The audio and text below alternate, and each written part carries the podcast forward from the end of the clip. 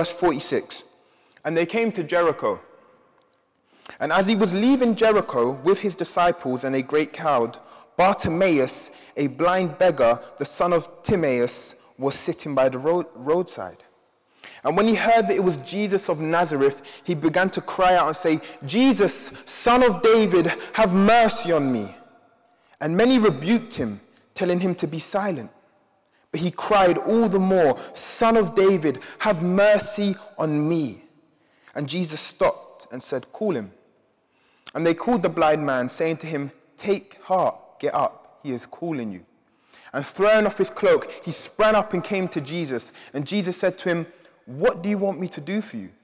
And the blind man said to him, Rabbi, let me recover my sight. And Jesus said to him, Go your way, your faith has made you well. And immediately he recovered his sight and followed him on the way.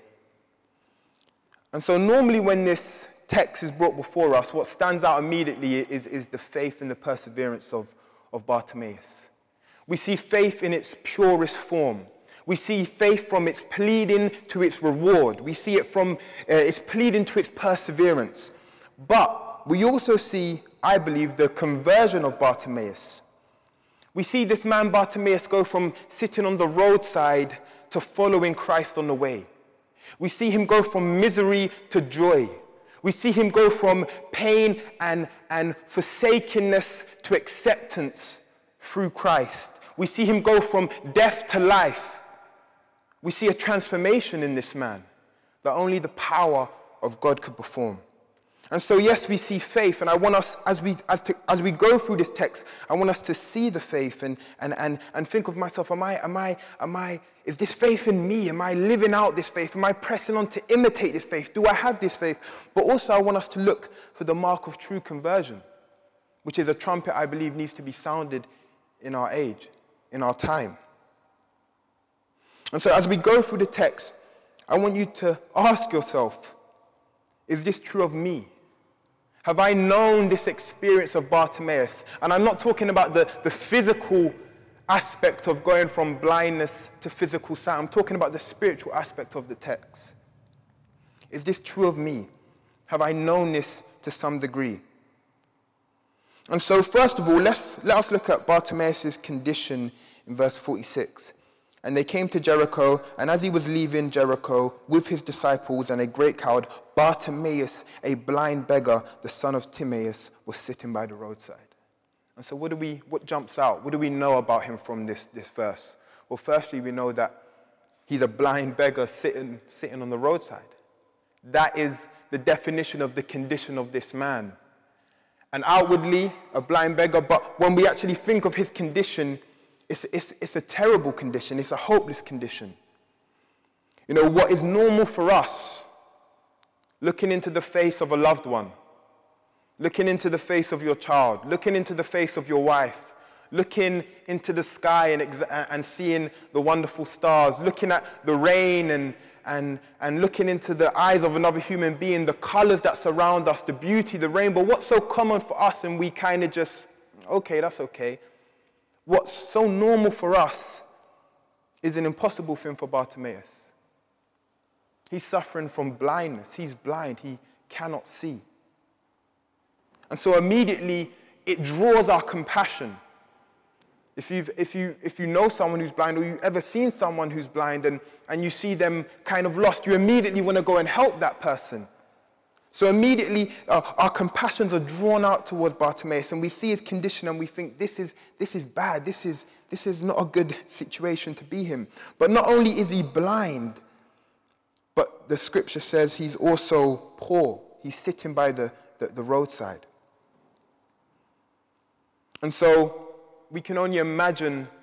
I mean, it's one thing to be blind, and thank God in our, in, in our society we have many organizations, charities that, um, that helped the blind so that they wouldn't have to go poor. But here in this day, in, in, in the context we're looking at in, in Judea 2,000 years ago, there really was no type of government organization that would be looking after the blind. There were people who done it, but primarily, if poverty fell upon you, it would be your family who would have to take you in. It would be your family who have to take care of you. But look at Bartimaeus.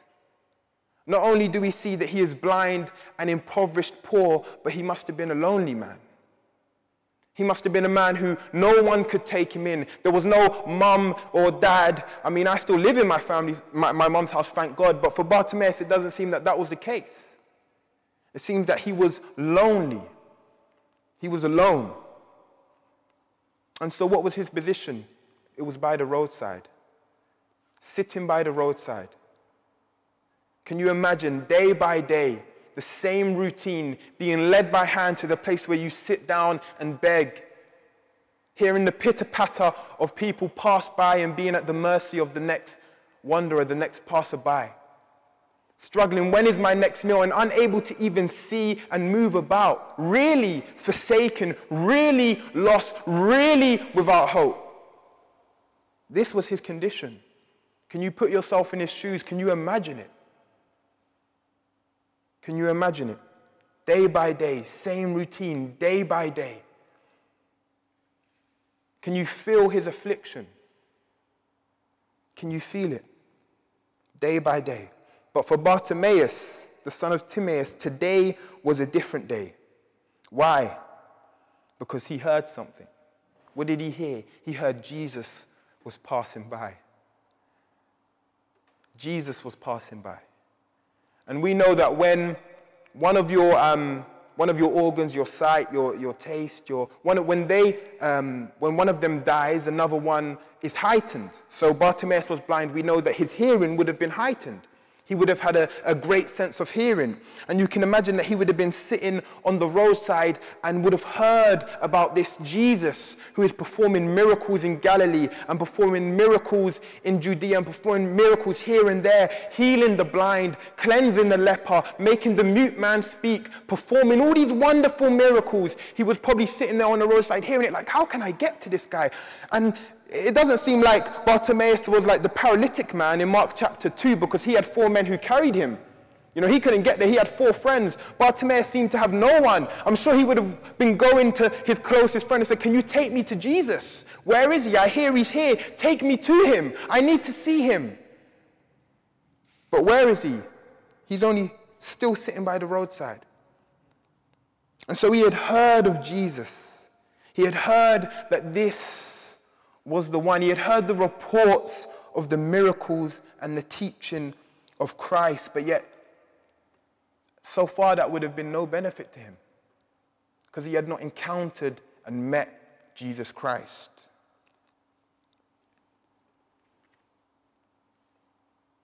And so, Jesus in this gospel, especially in the Gospel of Mark, is always on the move. When you read the gospel, of, when you read especially the Gospel of Mark, you get that sense that Jesus is, he's not in a rush, but he's hurrying towards. He's, he's at one place and he's like, I need to go preach somewhere else. He's at another place, now he's gone somewhere else. He's always moving about, he's always active in his ministry. Jesus hasn't got the type of ministry where he sits down in a massive church congregation and everybody flocks to him. He's moving and the people are flocking to him. And in a real sense, Every time we hear the gospel preached, Jesus is passing by in the same way he was passing by with Bartimaeus. Every time we open the Bible, Jesus and his salvation is passing by. Every time the Bible is read, every time the name of Jesus is faithfully proclaimed, every time the gospel is sounded aloud, Jesus is passing by. Jesus is passing by. Uh, think of an illustration. Imagine I'm standing up here now and I said to all of you here, I said, look, I've got a, a fatal disease and I'm, and I'm going to die tomorrow. But I told you the disease and you thought to yourself, oh, wait, there's, there's a man in this building who has the exact cure for that disease, but he's leaving in five minutes. Surely you would grab me and be like, look, stop preaching. What are you doing? Go and take this cure. Go there now. You only have five minutes. Hurry. Your cure is there. Move towards your cure. In the same way, when Jesus is passing by, when Jesus is proclaimed, he's moving. You need to receive him, go for him, grab him. There's no time to wait. That's the essence that we get in the gospel. We have such a when it comes to the things of God, when it comes to Christ, we can be so slow to move. That's, that's no good. That's no good. Could you imagine if Bartimaeus was slow to move? Could you imagine if Bartimaeus was like, oh, that's all right, let Jesus pass by, I'm, I'm comfortable in this position? Could you imagine if he'd done that? Insanity. You would have grabbed him and threw him to Jesus. In the same way, today, in the preaching of the gospel, Jesus is passing by. Will you avail yourself of him? Will you make use of him? Will you go to him as Bartimaeus? Because the reality is, like Bartimaeus, so many, of just, so many of us have just heard. We've heard what Jesus can do. We've heard of how he heals. We heard of how he, the joy that he bestows. We've heard of the forgiveness he can give. We've heard of the power that he can bestow. We've heard of what he can do and what he is like, but yet we do not make it our own. We do not come to know it. Surely Bartimaeus heard of the healing of the, of, of the blind that Jesus done, but what good was that to Bartimaeus? Until he made it his own, until he took possession of it and made it his own. And in the same way, when we hear that salvation is embodied in Jesus Christ for all who will come and receive him, all who will believe in him, it will not benefit you until you make it your own, until you take hold of it in the arms of faith and perseverance. And saying, talking about faith, we noticed that here about Bartimaeus, he had heard of Jesus and he had faith to move. He had a desperate faith to move. His faith was active. His faith wasn't a okay, an intellectual assent. It wasn't accepting the facts about Jesus. No, it was hearing about Jesus and saying, I heard he can do that. Do it for me. That was the faith that Bartimaeus was manifesting, and that's the faith we all have to have as Christians. You went from hearing to seeking to finding. But if you look at the text in verse 47, moving on now to the next, um, to the next verse, there's a great sense of irony in the text. I don't know if you see it. It says, and when he heard that it was Jesus of Nazareth, he began to cry out and say, Jesus, son of David, have mercy on me. It seems that Bartimaeus, out of all the seeing Israel, the physically seeing Israel, Bartimaeus, the blind beggar sitting by the roadside, understood who Jesus was. He understood the reports of him. He understood that this was the one who would come into the world and provide salvation. Bartimaeus had revelation. God had revealed truth in his heart. And he, you see that by the title that he gives to Jesus. He gives to Jesus a, a messianic title, messianic title. Jesus, son of David. Jesus, the long awaited Messiah. Jesus, the one who would come with healing in his wings. Son of David, the righteous ruling king who would establish the righteous rule and peace of God in the world. This is the one, Jesus, son of David. That's who he's crying out to. He's given Jesus the king, the divine king title, son of David. But also, not only does he see Jesus in the right light, but he also has a right view of himself. He has a profound right view of himself. Now, what do I mean by that? Well, look what he asks for in verse 47, he asks for mercy. He asks for mercy. Now, if that doesn't shock you, I don't know what will, because th- uh, think about it. This is a man who literally embodies human suffering. Suffering in every way kind of meets in this man. And if there's anyone who could blame God, it would have been him. Our modern society would have been like, oh, Bartimaeus' Christ should have been, Jesus, why have you done this to me? I deserve to be healed. Jesus, God, why am I in this situation? God, why have you, why am I blind? This is your fault. Isn't that society? Continually blaming God for our own sin, our own, our own corruption. And we hold our fists at God and say, God, look what you have done. But Bartimaeus knew God and he knew himself. And so his cry was not, God, look at my condition. Jesus, I deserve healing. He knew he couldn't find it from a holy God. He knew that the only ground in which he had to be healed and to encounter God, to know God, was on the grounds of God's free, full, and sufficient mercy. And so he cries out, Have mercy on me. He asks for mercy. Despite his condition, despite the fact that he was blind and poor and forsaken, he knew that God was only good. God is good. God is good. And we can never accuse God of injustice. And Bartimaeus doesn't do that. He goes to him and he pleads on the ground of mercy. And my friend, that's the only way we find God. As long as pride is in the heart, as long as there is an ounce of, I deserve salvation, I deserve blessing from God, you will not find him. The Bible says that God opposes the proud but gives grace to the humble. As long as you think you deserve something from God and that you can do it, you, you can perform, you can wrench it out of the hands of God because you can deserve it, you will never have it. The only way you can come to know God is on the ground of His mercy, on the ground of grace. On the ground of grace. And Bartimaeus saw that.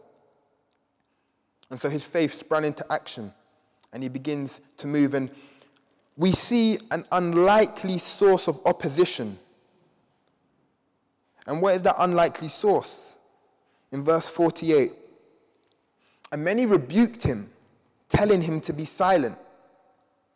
Now, I mean, this is, you know, it's, it's interesting. It's interesting, the crowd.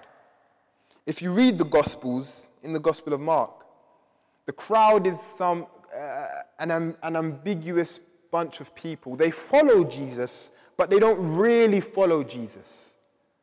They're there for the miracles, they're there for what he's doing, but they're not committed to him.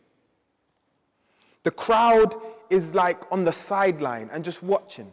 And so they have no real love and devotion for Christ. Furthermore, when you read through the Gospels, it seems that Jesus is always trying to divide the crowd from disciples to the crowd. He's always trying to set apart the disciples. And he's always calling the crowd to a real commitment. And so the crowd just was just on the sideline. And, and we see, we see that manifest here. We see that they not only was ambiguous and, and, and, and uncommitted, but they were a hindrance to the things of God. They were hindrance to salvation, weren't they? Look, you see that he's, the, the blind man on the roadside starts crying out for mercy, crying out for Jesus. And they say to him, Stop. Don't bother him. Don't, don't pest him. You're a pest. You're a nuisance. You don't deserve the attention of the master. That is the view of the crowd. That is the view of the crowd. And I believe in Christianity, the crowd has never really gone away. There has always been those who follow on the border. They are chasing the experience. They are chasing the next best thing. They are chasing the crowd. If there's not a big crowd, they're not really there. But they're chasing something, but it's not Jesus. And so they are experience driven. But in despite of this opposition, Bartimaeus' condition was so desperate and so needy, he would not be turned away. Look at him. He goes from pleading, Jesus, son of David, have mercy on me, and he lifts his voice, Jesus, son of David, have mercy on me. He intensifies his pleading to Christ. He intensifies his request. He intensifies his prayer. He won't be turned away by any opposition. And if you are a Christian and you've become a Christian, then you know that. You know that, I mean, I had a friend, when I became a Christian, I had a friend who I'd share the gospel with, and he had come to Christ. And, and he was going well for a few weeks. And then suddenly, he phoned me and he was like, Oh, you know, my, my, my mom and my family are making fun of me. You know, they, they, they, they're making fun of me.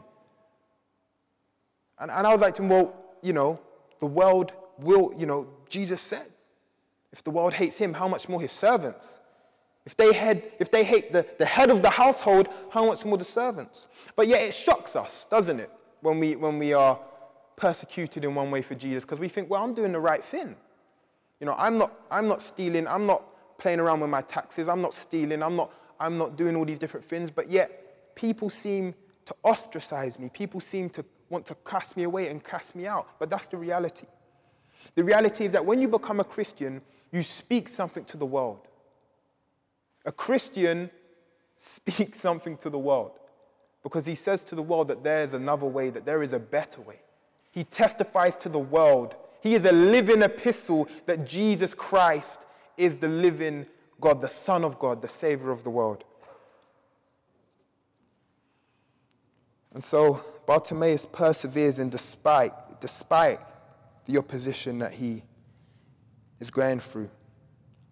And this, this desperate faith, with this desperate perseverance, this unflinching perseverance, God rewards. God rewards. You see that in verse 49. And Jesus stopped and said, Call him.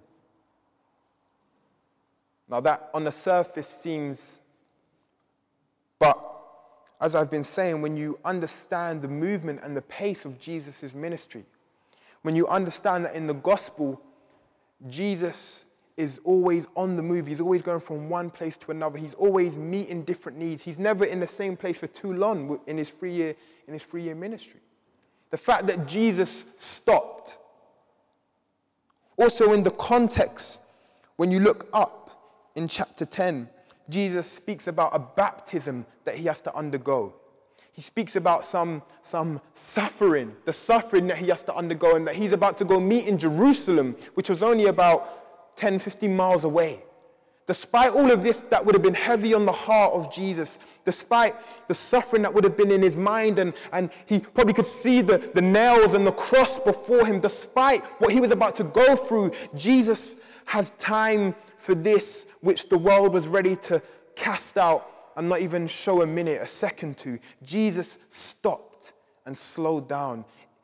It's literally translated Jesus stood still. Jesus stopped for this man. And Bartimaeus' fate kind of hands here now. What will Jesus do? What will happen next?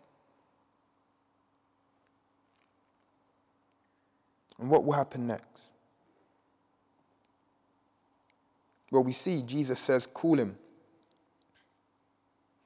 And they called the blind man, saying to him, Take heart, get up, for he is calling you. He is calling you. You see how the, the crowd turned? it's actually a bit amusing, isn't it? The crowd went from, Shh, don't bother the master, to take, take heart. That, that's the crowd you know, never really fixed, no conviction, no conviction of truth. Really, just what the world is saying, they follow. There's a new idea about Christianity, we're going to follow it. There's a new idea about ethics or whatever, we follow it. They have no foundation. They have no foundation. They have truth. They don't have truth under their feet. Rather, they just float. And if a person of influence and attractiveness brings out a new idea, they're ready to receive it if the crowd does. And so they went from hushing to congratulating, to, to bringing, bringing, you know, to coming to him and saying, Take heart, get up. But that must have been wonderful words in the, in the ears of Bartimaeus. Can you imagine? You know, scripture says that uh, sweet words are like a honeycomb to the soul.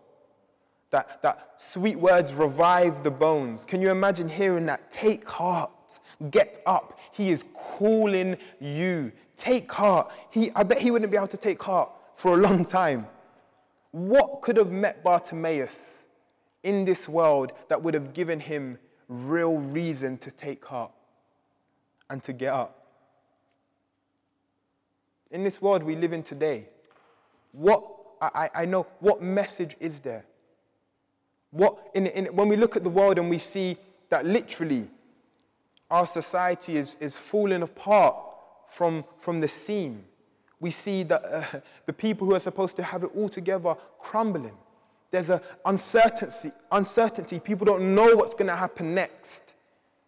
At any time, things could crash and go wrong. You invest your money here, but it might go wrong. Invest your money there, but you could, you know, there's, there's no real foundation to build your life upon. There's no real reason to take heart. There's no real reason to have courage, to be strong, to have joy in this world. But Jesus, when Jesus passes by, when you, Jesus is the reason. Jesus is the reason that you can.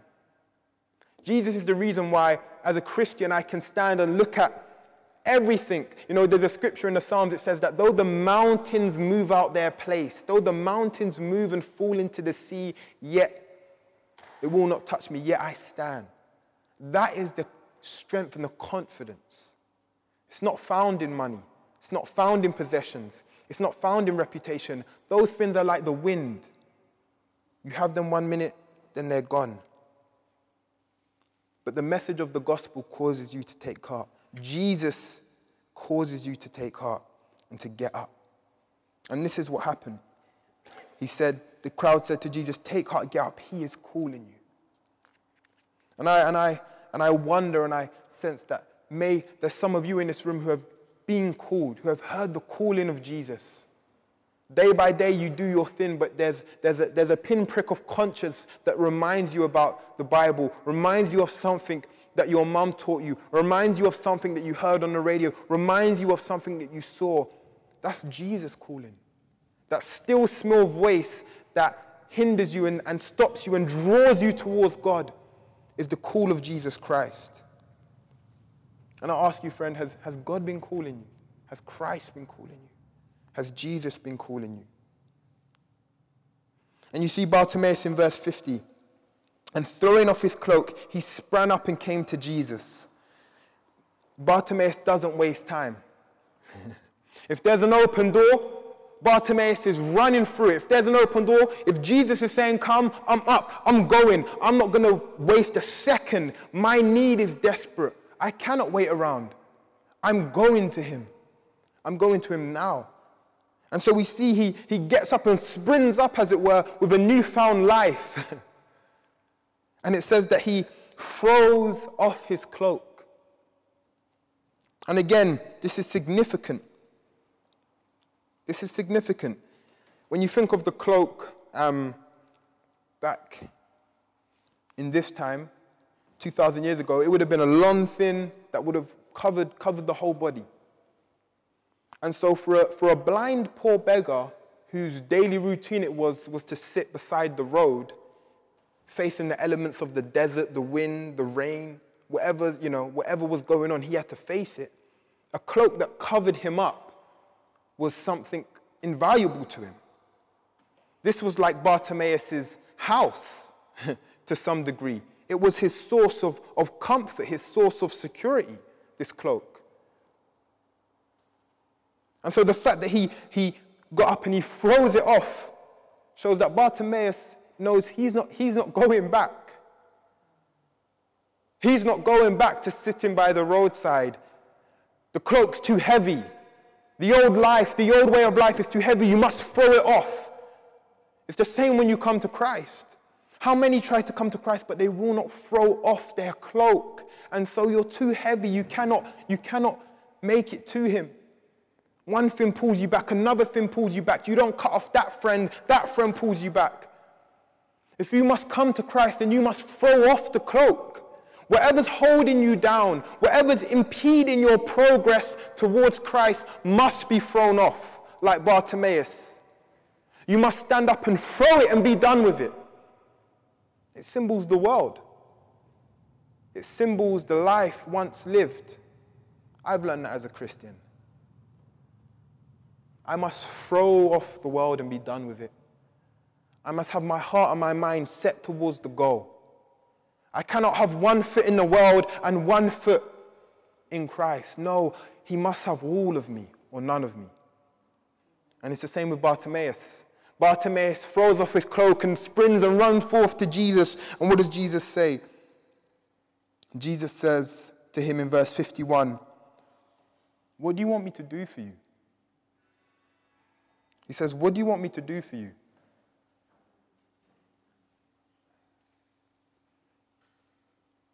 Now, earlier in chapter 10,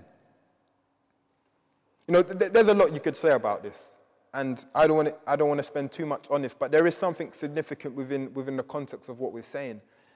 Earlier in chapter 10, do you remember um, James and John, the sons of Zebedee, came to Christ and asked him, and Christ said, What do you want me to do for you? And what did they ask for? They asked for extraordinary glory. They asked to be seated at the right hand and the left hand of Jesus Christ. But it's fascinating to see that the same way he treated his disciples, with the same dignity and humanity and acceptance, is the same way he spoke to this man who the world had no second for. This man, who, who uh, this man Bartimaeus, who the world simply was ready to let, to, to let die on the road. The same way Jesus addresses his close disciple is the same way he addresses him, the servant heart king who is like him. He says, What do you want me to do for you as a servant? What do you want me to do for you? And obviously, it's, it's, quite, it's quite obvious. But I believe that is why that's there in the text. I believe Jesus, that is why the, the, the crowd was telling Jesus, the crowd was telling Bartimaeus to be silent. Jesus is saying, Speak. Let, let us hear what you have to say. Speak. What is your, what is your request? How different? Surely Jesus is the light of the world. How different? How fair among the sons of men is this Jesus? And so Jesus asked him, What do you want me to do for you? And the blind man said to him, Rabbi, let me recover my sight. And obviously, it's, it's a quite obvious request that he's going to ask. But yet, it's, it's quite deep because where the disciples ask for extraordinary glory, Bartimaeus is just asking to be normal. He's just asking to again be able to see the rain, be able to see the water, begin be able to see the rainbow or the clouds, begin again be able to see his loved one. He's just asking to be normal stuff that we experience every day and we, we take so for granted was the request of Bartimaeus Rabbi, let me recover my sight. Let me see. I want to see again. I want to be normal.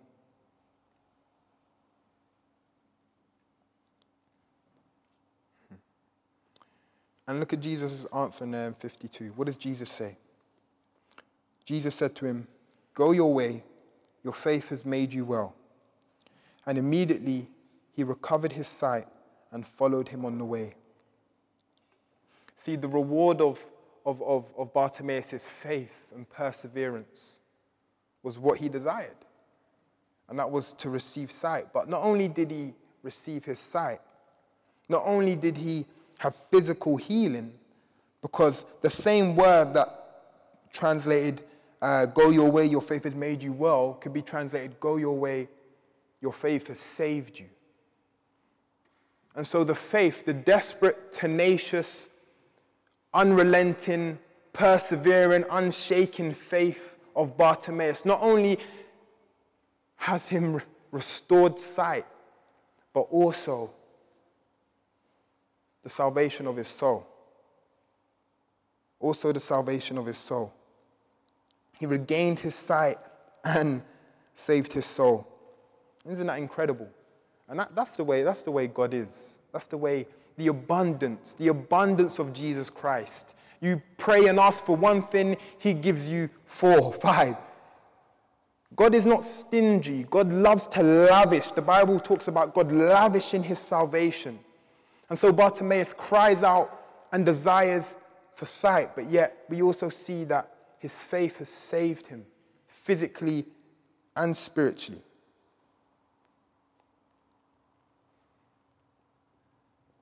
And so the unrestorable is restored, the unhealable is healed. What the world and every physician in the world could not help, Jesus, with a voice, command, with, the, with his voice, go your way. Your faith has heals this man. Isn't that incredible? You know, the fact that we, we, sometimes we just become so um, you, so normalized by the gospel. And I've said this before, but it's a great benefit for me. I think, you know, obviously it's, it's really good and it's better to grow up in a Christian home. But for me, who didn't grow up in a Christian home, I remember reading the gospel for the first time and having that sense of, wow, I've never heard anything like this. This is incredible. And my friends, brothers, and sisters, you have to regain that sense of awe.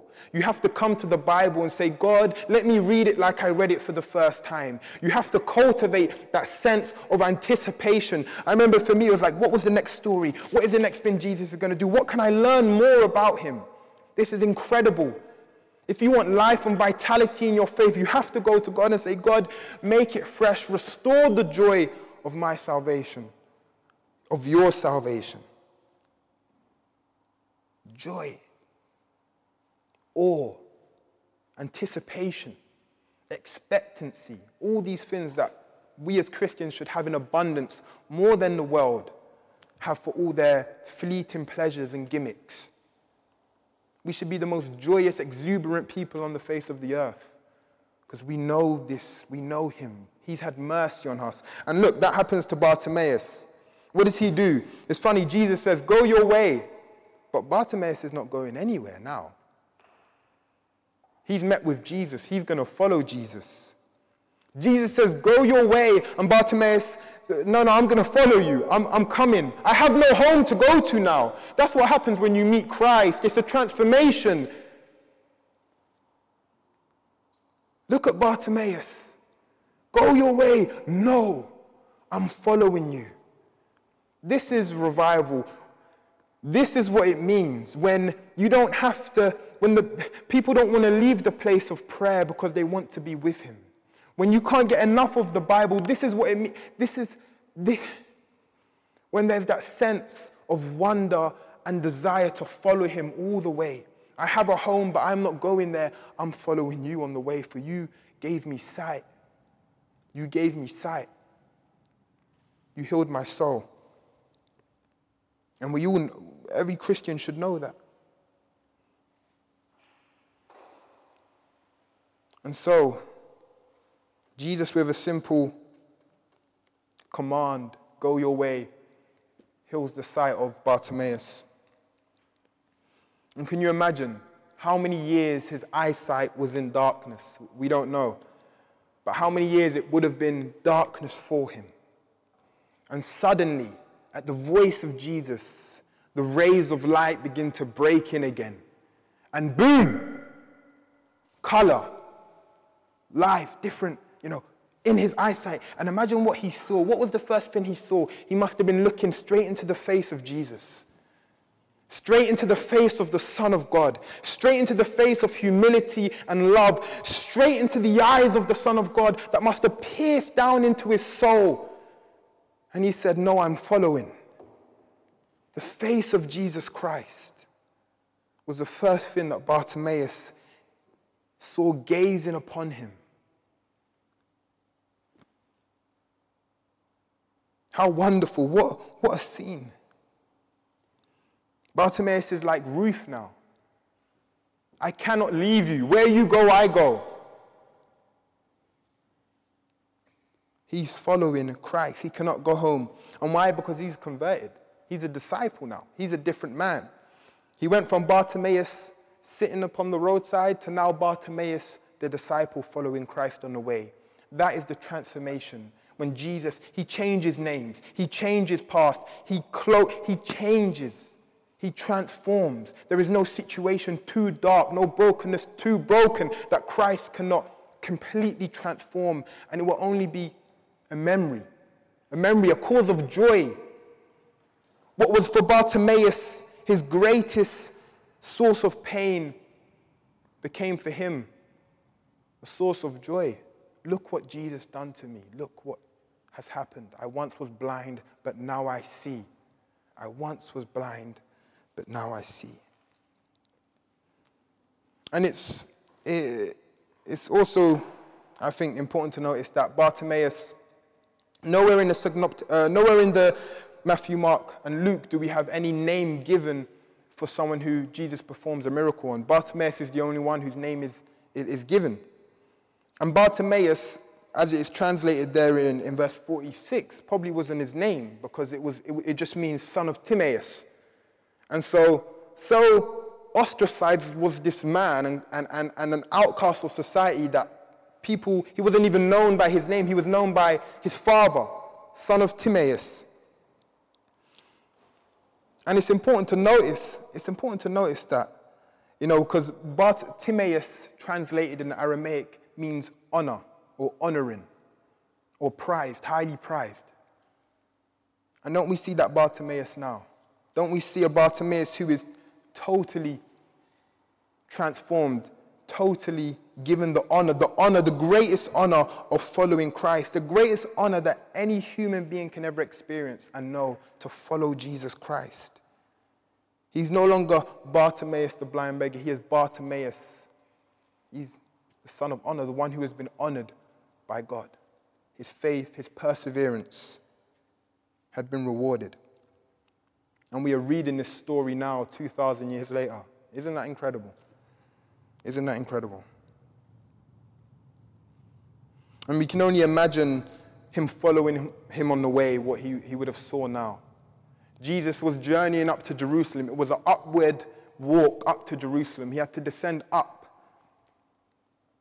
And so we can only imagine now Bartimaeus following and seeing more miracles. And, and, and when Jesus has the triumphal en, uh, entrance into Jerusalem, and all these other things, all these other things that are in the gospel, we would have seen, think of what Bartimaeus would have saw now. It would, it would have been incredible. It would have been incredible because he's now the disciple and he's following Christ. And surely at this miracle, surely at this miracle, we can only say, Who, who is like the Lord? If your heart is filled with the Spirit, surely you can only say, Who is like the Lord? Who is majestic like Him? Who is so awesome and so great like He is? You could ask for a, a, a thousand tons to, to sing His praise, unending strength to declare His fame. When I see this, that's what I want to do. I want to say, Who is like you, Christ? Who is like you, Jesus? There's no one like Him. No one like him, worthy of all praise. And so I want to ask you is your, is your heart affected by this? As best as I've tried to communicate it, as weak and frail as it is, is your heart affected by Jesus?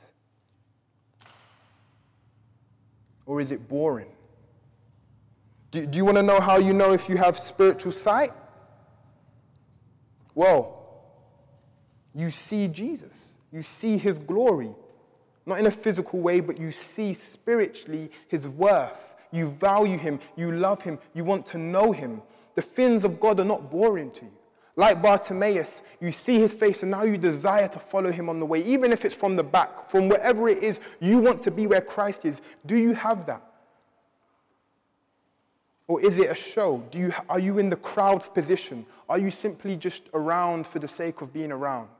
because I have to, because it's my routine?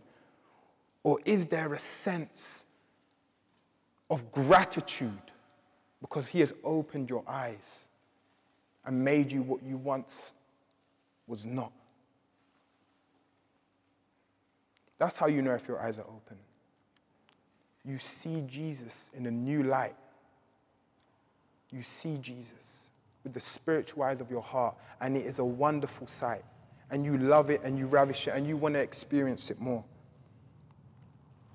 But if you don't, if you don't, if listening to Jesus is like listening to a politician give him one of their speeches, if it's that numbing and boring, then where is your heart? Could you make the claim to say that Jesus, your eyes have been opened when you don't prize the one who opens your heart? If there's no gratitude like Bartimaeus, can you make that claim? If not, my friend, then scripture says you are blind. As blind as Bartimaeus was. You could have took Bartimaeus to the most wonderfulest view in the world and he wouldn't have been able to see it. You can hear the most wonderful truths of Jesus and not be able to see them. You're just thinking about lunch.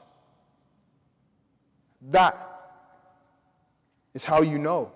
And if you're in that case, then you are blind. And what happens to a blind person who's walking on the edge of a cliff?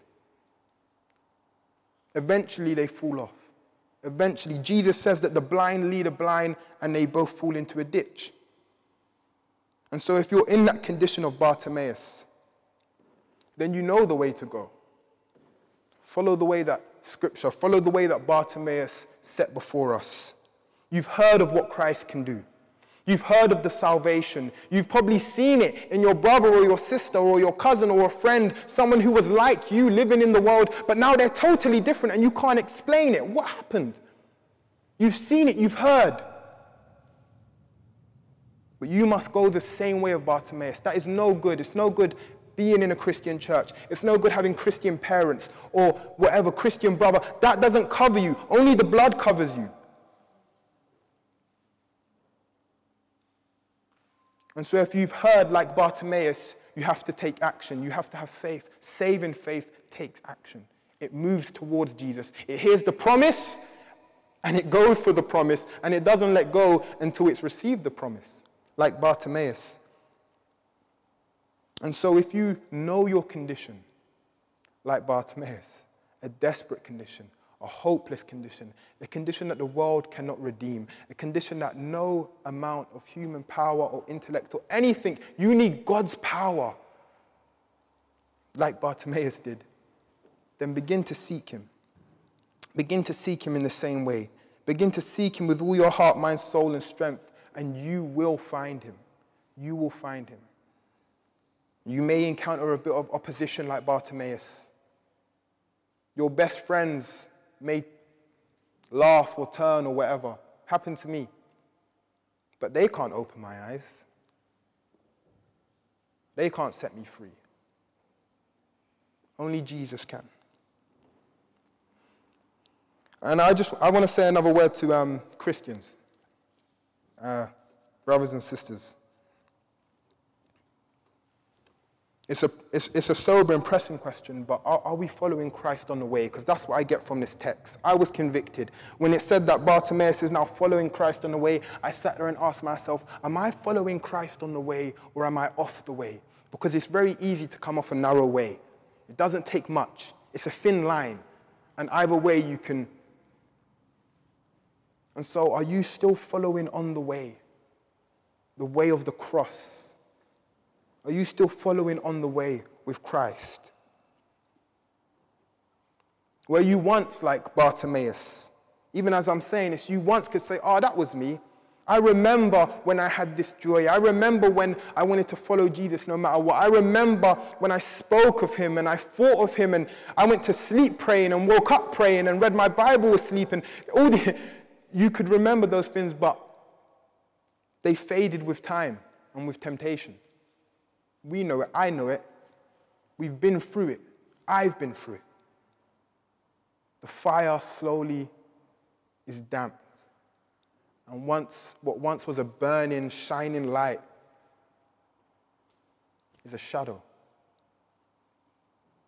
If that's your case, go the way of Bartimaeus did. Acknowledge your need and go to Christ and, and seek Him, and He will come and give you a fresh sight. See, that's the thing. What I've learned following Christ is I don't only need one eye opening experience, I need one every day. I need my eyes to be opened afresh. The same way I wake up in the morning and open my eyes, I need God to open my eyes every day. Because every day they close with sleep, and you have to live day by day as a Christian. And so you need to go to Christ and give me a fresh sight and God will not say, mm, He's full of mercy and compassion and gives without reproach to those who call on Him. He will bestow on you a fresh sight, and you will know the joy you once did. You will know the salvation you once did in a greater way. If you lost one, He'll give four. If you lost four, He'll give eight. He'll restore what the locust has taken. He'll restore the years. And so seek Christ in this way. Seek Christ. Your condition is not final, your condition is not irredeemable. All you have to do is look at him with faith, faith and perseverance. Look at him to the one who calmed the storm with a command. Look at him, the one who transformed Bartimaeus' life with a command Go your way, your faith has made you well. Look to him, the one, the one who is clothed and anointed by God to bring salvation to whoever call upon him. And there is no excuse. If there's anything from this passage it would leave us with is that look at Bartimaeus' condition. If anyone is in a hopeless condition, your condition is not Bartimaeus. Spiritually, yeah, if you're not a Christian, it is. And even as believers, we know that as well. But Jesus can and will redeem it. So, friends, I just want to encourage you to seek Him. Seek Him, seek Him with this faith and perseverance until we know Christ in this way and until we are following Him on the way. And if you're following Christ on the way, continue on. Follow the way of Bartimaeus. Follow the way that Bartimaeus did. Continue on on that narrow road. Continue on. Don't turn off. Don't give in to the pressure of the world that would have you conform. But remain transformed by renewing your mind in the Word of God. And the time will come when Christ returns, and there we'll see. And it will be glorious. And there we'll see a Bartimaeus clothed in glory, transformed in glory. I can't wait. That's what I'm looking for. In a broken world like this, the only hope is Jesus Christ. The only hope. Is He your hope? Make Him your hope. Today is the day of salvation. Let's pray. Father, I thank you for your word. I thank you for your truth. Father, I thank you that I thank you for all my friends here, that in despite of a, of a windy and rainy day that just makes you want to stay in bed, Lord, you brought them and you brought everyone here for a reason. You brought myself here for a reason. Lord, to know and experience you. And so, Father, I pray that even as your word goes forth and went forth, Lord, that you would be calling on our hearts. Help us to respond now in praise and adoration.